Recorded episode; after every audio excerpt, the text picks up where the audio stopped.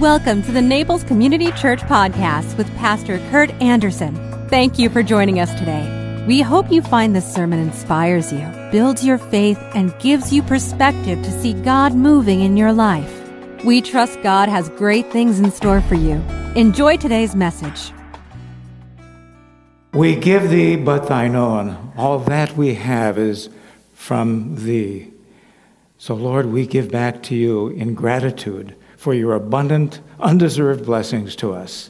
It's all yours, and we give a part of it back to you for your glory, for your kingdom's work. In Christ's name we pray. Amen.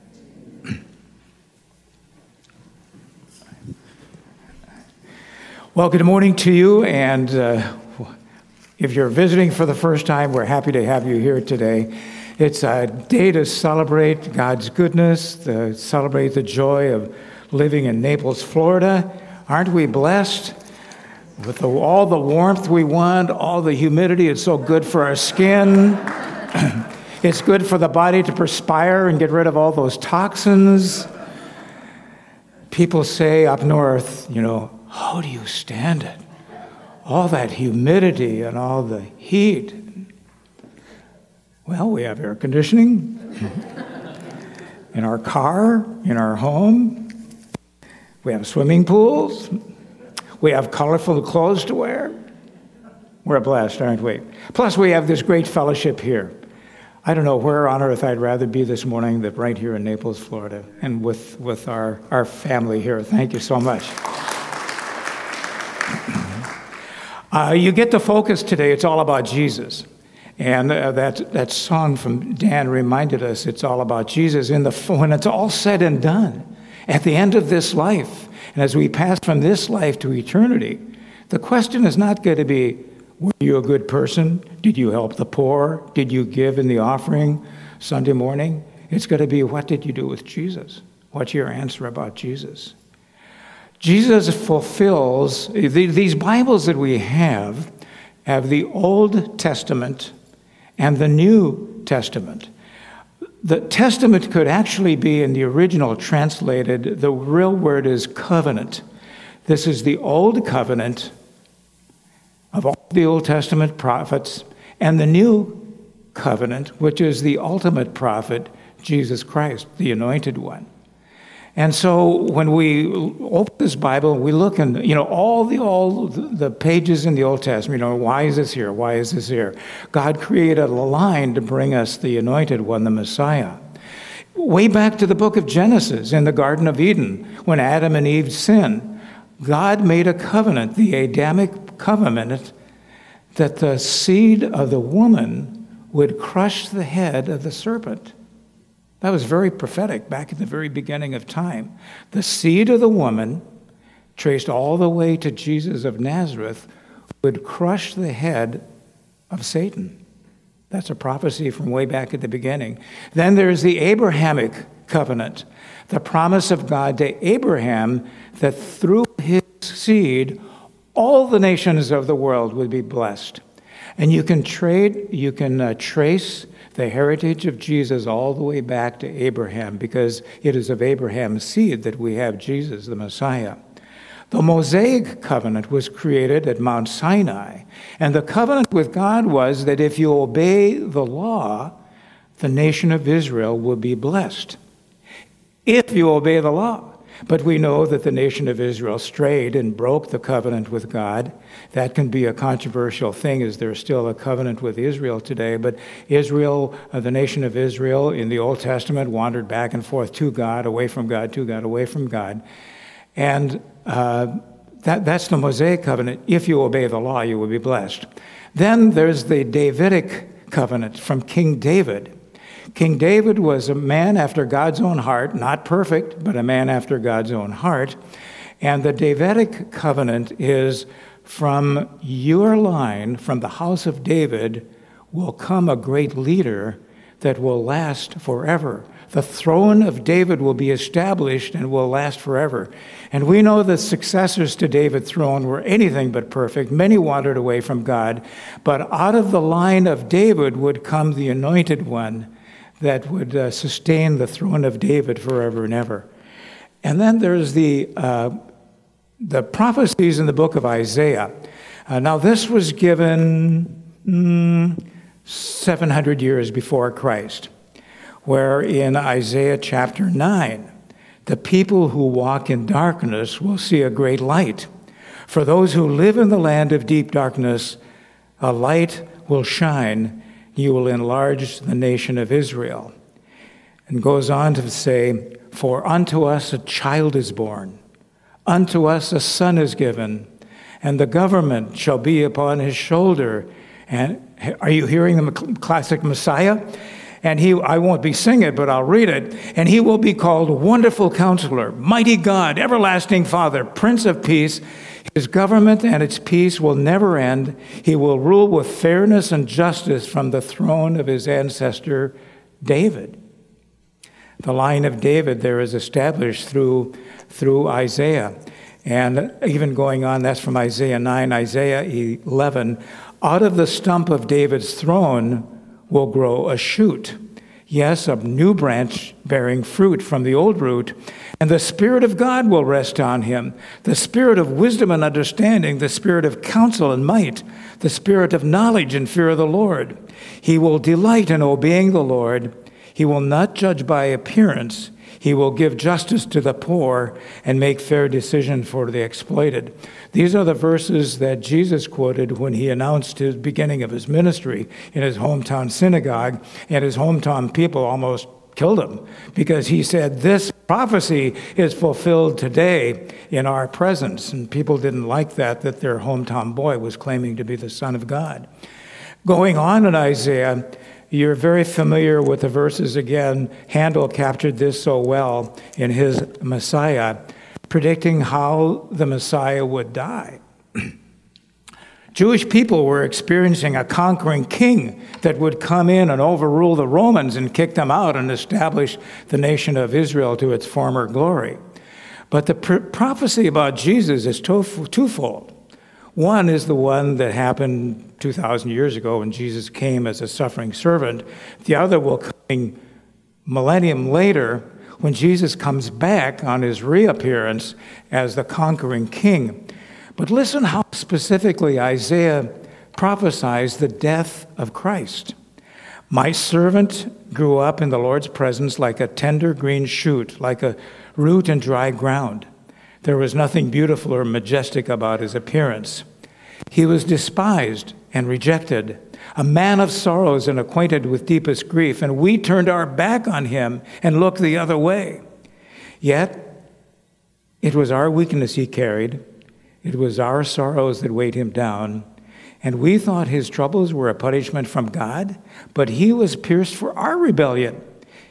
He was crushed for our sins. He was beaten so we could be whole. He was whipped so we could be healed. All of us, like sheep, have gone astray. We have left God's path to follow our own. But the Lord has laid on him the iniquity of us all. Isaiah, 600 years before, predicted how the Messiah would suffer. So that's the picture from the Old Testament. Jesus came and established a new covenant. The new covenant begins with Jesus. He is the ultimate prophet. He, he came to inaugurate God's kingdom forever. You know, when we pray the Lord's Prayer, Our Father who art in heaven, hallowed be thy kingdom come, we are praying that God's kingdom, and we're going to pray that together in unity at the end of this message. And his establishment of the kingdom that began 2,000 years ago will be completed at his final reappearance, and we read about that in the book of Revelation. Well, that leads us to the story of Jesus. He was born in Palestine. Palestine was uh, ruled by the uh, Syrians, the Hellenists of Syria. Uh, in uh, 63 BC, Pompey of Rome came in and conquered all the territory west of the Euphrates, which include Palestine. Palestine has three regions. We'll look at the map here of, of these regions. It's, it's made, of, uh, made up of three regions Judea in the south, which is made of the conservative, the religious community, uh, the home of Jerusalem and Bethlehem and Bethany. It was here where the religious elite, as Pastor Kurt likes to call them, the denominational leaders, that uh, resided in that. They were the conservatives. They were the enemies of Jesus. They were, uh, they, were the, they, they ruled life. And then in the center part of the state was Samaria. Remember back when King David died, the kingdom split. And so part of the kingdom stayed with Judah, Judea, uh, Judah, with Judea, and part of it became Samaria. And that was called Israel, and the northern part was called Judah, and the divided kingdom that went on for years, and years and years of fighting between uh, the um, Samaritans and the Jews in Judea. And finally, Galilee. Galilee, the, the place where Jesus was raised, in the north, it was agricultural, it was a fishing community at Lake uh, Galilee, and there were many Gentiles in that area. It was more ruled by Gentiles because it was along the trade routes for the Romans. And so Jesus, growing up, had all kinds of contacts with the Romans and the centurions and all of the, all the good and bad that was going on in the Roman world. The story is told in four Gospels Matthew, Mark, and Luke, and John. They're called the Synoptic Gospels. Synoptic means view together. These are four views of the life of Jesus from Matthew, Mark, Luke, and John. And so from the synoptic, we get uh, coordinated views of the life of Jesus. Matthew was written to the Jewish community. Uh, Matthew's message was Jesus fulfills the Old Testament law and prophets. Incidentally, Matthew's genealogy, that's the part that we skip over begat, begat, begat. It's important because Matthew, being a Jew speaking to the Jewish community, traces Jesus' line back to Abraham. And he follows Abraham and the David bloodline, and it's from Solomon follows the David bloodline through Solomon, and that is the actual bloodline to Mary, the mother of Jesus. But that's not all. Luke wrote a genealogy, more begat, begat, begat, but he wrote it to the Gentile world. Luke was a Gentile, he was a Greek, he was a Roman, and he, he wrote his uh, gospel to the Gentile world. And he traces Jesus' gene- genealogy all the way back to Adam, signifying that Jesus is the Savior not only of the Jewish community, but the whole world. And so it goes all the way back, and Luke's line goes all the way to Joseph, the earthly father. So Luke follows the legal line of Jesus' genealogy. Matthew carries the bloodline of Jesus to legitimize who Jesus is as the promised, the anointed one. By the way, Messiah is the Jewish word for the anointed one. Uh, Christ is the Greek word for the anointed one. Jesus Christ, Christ wasn't his last name. It wasn't Jesus, you know, when he filled out his application, first name Jesus, second name Christ. Jesus is his birth name. Christ is his position his, as, as the anointed one. And then there's Mark. Mark is a book of action. Mark was a close associate of Peter. So all the things that Peter shared verbally Mark recorded in the gospel, and a couple of the other gospels are based on the early writing of Mark, about 60 AD. And then there's John. John has our passage for today that I'm going to read, and we're going to focus our attention on that. I watch, I, I'm one of the preachers that watches my time. if you have your Bibles, follow along. John chapter 1. This is powerful stuff. In the beginning was the Word Notice that word is with a capital W. The word is referring to Jesus, the actual word of God. We have here the written word of God. Jesus is the living word of God. And in the beginning, the Word existed. That means that Jesus existed from the very beginning of time. Like God, He has no beginning and no end. The Word was with God. So there's the beginning of the Trinity that Jesus, the Son of God, was there at the very beginning. He existed in the beginning with God. God created everything through him. Sure, God is the creator. You know, Jesus was the creator, he was part of the creative team. Uh, nothing was created except without him through him. The Word gave life to everything that was created. So he's not only this nice Savior that walked on the earth for 33 years, he is the creator of the world, creator of the universe. And his life brought light to everybody. Now it comes down to our world. This light shines in the darkness, and the darkness can never extinguish it. When we think about all the darkness in our world today, there's a lot of it. We see it Watch the news, go to the movies, read the newspaper, look around us. There's darkness everywhere. But the darkness can never extinguish the light of Jesus. Then it says, God sent John the Baptist to tell about the light so that everyone might believe in his testimony. John himself was not the light, he was simply a witness to tell us about the light. The one who is the true light, who gives light to everyone, was coming into the world. So John the Baptist had a very key role in paving the way for the coming of Christ the Messiah. Now, now here's where it gets personal and real and close to us. He came into the very world he created. Jesus came into the world he created, but the world he created didn't recognize him. Isn't that ironic? You think about that? He's the creator, but we didn't recognize him. He came to his own people, and even they rejected him. But, important three letters, but, to all who believed in him and accepted him, he gave them the right to become children of God. Wow.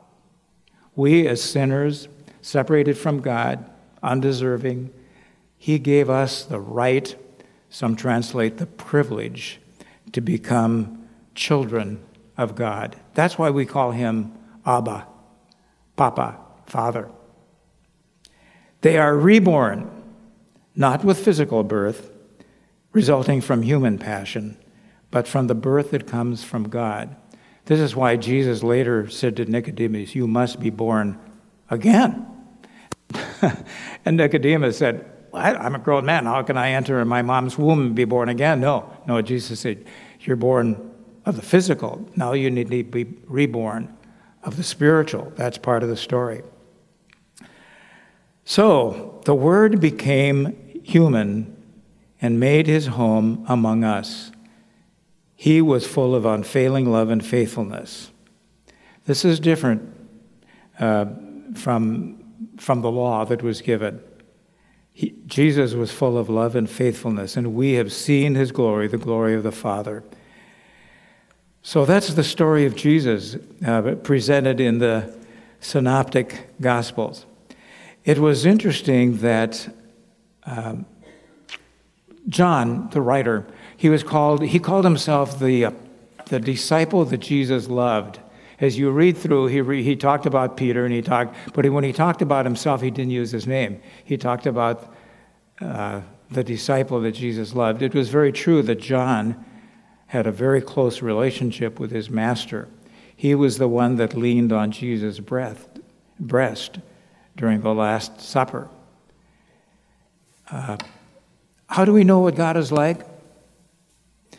May, I don't know how you picture him. Maybe you picture him with this beautiful artwork that was done, uh, masculine. And some of the old pictures we have has real long hair and white robes and maybe a halo on top. This is kind of how I think of him. Uh, th- there is a some of you know the story of the little girl, grade, the teacher had asked to draw a picture of something that's really important in your life. She came and this little girl was busy working and writing and scribbling, and she, the teacher said, What are you drawing? She says, Oh, I'm drawing a picture of God. And the teacher says, Well, that's impossible. Nobody knows what God looks like. She said, Well, they will when I'm done. I guess we can make up our own thing, what we think about Jesus, but um, John knew Jesus very intimately. Uh, through John, we meet God face to face. Through John, we meet Nicodemus, who came to Jesus at night. And Jesus said, You must be born again. We meet Doubting Thomas. How would you like to have the name Doubting Thomas for centuries? But we meet Thomas. We meet the woman at the well, who happened to be a Samaritan, by the way. Remember that central district that the Jews hated? Jesus talked to the Samaritan woman who had a past, a very immoral past. We meet Lazarus, who is risen from the dead in a dramatic way. Dustin, you can take that picture down now. Thank you. Jesus is the I am. Remember when Moses met God at the burning bush, and Moses said, Who should I say sent me? And God said, Tell them I am sent me. This is a strange name, I am. It's just that, well, I am. God can say, I am, I exist, I am. That's, that's uh, translated Yahweh, Yahweh, where we get Jehovah, Yahweh. Uh, the Jews wouldn't even pronounce the name Yahweh, it was too holy. When Jesus described himself, he said, I am the Good Shepherd. Yahweh, the Good Shepherd. I am Yahweh, the light of the world. I am Yahweh. Remember when the um, soldiers came to arrest Jesus? And they, uh, Jesus said, Who are you looking for? And the soldier said, We're looking for Jesus of Nazareth. And he said, I am he. And they shuddered back the power of that name. When they asked him, he said, Yahweh, I am. Jesus is the Word the word is an interesting word. It's with a capital W. Uh, the Greek word is logos, L O G O S. It's where we get the word logic. Uh, for the Jews, the word was representing God's power and wisdom. To the Greeks, it was the rational principle guiding the universe and making life coherent. The Greeks were all about understanding the universe and understanding life. So, logic, logos, the word, Jesus is the encapsulation of all wisdom, all power, all logic, the guiding principle of the universe, because he created the whole thing. But we look back at the Jesus life, he, he was born humbly. His miraculous birth in an inconsequential village called Bethlehem it was here that the shepherds raised sheep that would go to Jerusalem to be sacrificed for the sins of the people. Isn't that interesting? Born where the sheep were raised, and Jesus being the ultimate sacrifice. But the, the shepherds came, they were, they were blue collar. And God revealed the birth of his son through shepherds, humble farmers, blue collar people. And then he made it known to astrologers from probably from Persia.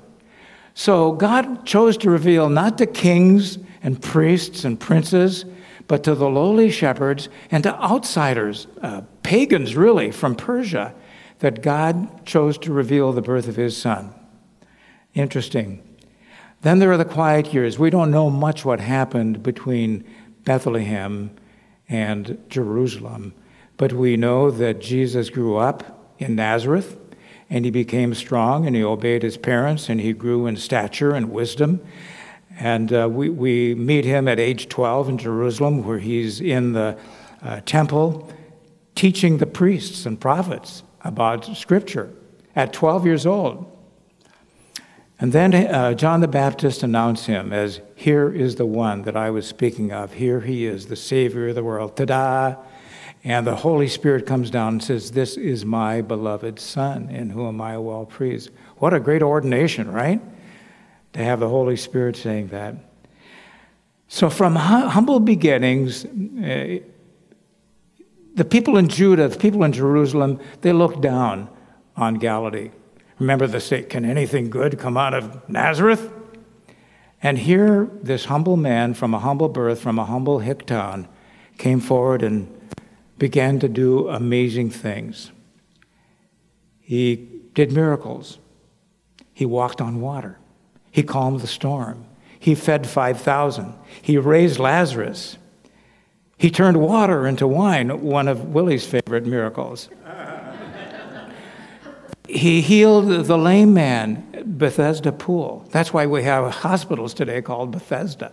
Jesus healed at Bethesda. Sorry, I'm going to pay for that comment, I'm sure. Not only was he a miracle worker, he had compassion. He cared for women in a society that just cut, put women down. He loved children in a society where children were seen but not heard. When, he, when his disciples said, Should I chase the kids away? He says, No, let them come to me. He loved outsiders. He loved the pagans. He loved the Romans. He loved the Samaritans. He loved the, the woman caught in adultery. He loved the tax collectors and the sinners. It caused him big, big trouble among the aristocracy because he confided and, and uh, hung around with sinners and, and no goods. He was an amazing man. Humble birth, hanging around with people that nobody else wanted to have around. And he said, I came to seek and to save the lost. I didn't come from those that are already righteous or think they're righteous. I came to save the lost, the sinner, the outcast. He cared. When Matthew, the tax collector, probably, you know, be like an IRS auditor coming to your place, Matthew was that guy that everybody hated, was a traitor. And, and uh, when he came to Jesus, he brought all of his uh, fellow IRS workers for a party with Jesus, and Jesus came, strongly criticized by his peers. He confronted, he confronted the rich and the powerful. He said, he, he, uh, he said to the rich man, You need to sell it all and follow me. He, uh, he cleared the temple of those that were making money and merchandising and making money off the temple. He said, This is not a place for making money, this is a place for prayer. He was not afraid, and this is what caused his death because he challenged these guys the religious hierarchy that was more about obeying the jot and tittle of the law than it was about caring for people and bringing them to truth and righteousness. The Gospel of John is the gem of the Bible. And John 3:16 is the gem of the Gospel of John. God so loved the world that he gave his only son that whosoever believes in him should not perish, but have everlasting life. So Jesus is true God. He did signs and wonders. The, the, his, uh, his inner group, Peter, James, and John, saw him transfigured in his glorious resurrection body uh, at the transfiguration. He was true God, but he was true man. He got tired. He wept. He got angry. He was tempted. He was true man. He was arrested and put to death. He was true God that he rose from the dead. Jesus was man enough to feel all the pain and agony of terrible crucifixion. And that's been depicted so dramatically in movies and in print and in writing. I don't need to uh, exaggerate that, but he was man enough to feel the pain but dif- divine enough to turn that pain into redemption for you and me. His death dealt a blow to death. His death dealt a blow to my sin, nailing it to the cross. He lived a perfect life that I could not live. He died the death that I deserved to die. Later, Paul writes God made him who knew no sin to be sin for us, that in him we might have the righteousness of God. Wow, what an exchange. God made him to who knew no sin to be sin for us that we might be the righteousness of God. He took our sins, we took his righteousness. How powerful is that? And he is coming again. His death, his resurrection, his ascension is not the end of the story. John, the writer of the Gospel of John, also goes on to write the final chapter. And he talks about when Jesus comes back next time, not as the dying, suffering servant, but as the triumphant, risen, victorious king. And he is coming again to establish forever his kingdom on earth. The healings that he did were a precedent to a time when there'll be no more sickness. His resurrection from the dead is a precedent to a time there'll be no more dying. His victory over sorrow is a time when there'll be no more tears because God will wipe away all tears from our eyes. There'll be no more dying, no more sorrow, no more dying. In the new kingdom that Jesus comes to establish. That's the part that the early readers of Isaiah missed. They missed the part that Jesus, the Messiah, was going to suffer and die. They were thinking he was going to be the victorious king. Both are true. The first coming, the first appearance, the suffering, the dying, the death. The second coming, the victory, the joy, the new kingdom. And he will come again to establish his kingdom on earth forever. I used to think that when we die, we go to heaven and we'd be floating on the cloud in wearing nightgowns, playing on harps the rest. That's not true. Jesus is coming to earth. He is coming down to earth to establish a new heaven and a new earth in this world. He will transform this broken world into a wonderful new world. Most of all, He's my Savior.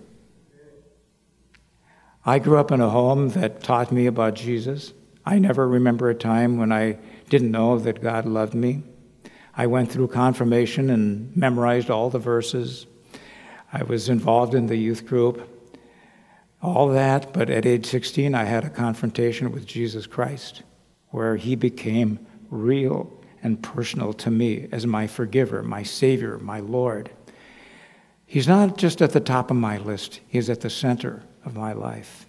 And my life has never been the same. He brought me to his family, he included me in his calling. He's encouraged me in life through the disappointments. He sustained me through times of sorrow. He's healed me of dire sickness. You all prayed for me. And I want you to know him. I want you to not just know about him. We all know about him. But this is not, not like knowing about Abe Lincoln. This is about knowing Jesus personally, experientially, knowing Him as your Savior, your friend, your, your Lord. Not just head knowledge. Move that knowledge down about 18 inches to your heart, where you invite Jesus into your heart. I want you to know Jesus. I want you to repent of your ways, which repent means just changing direction, receive His forgiveness and make Jesus, as I said, not just the top of your list, but the center of your life. Will you pray with me right now? After all, it's all about Jesus.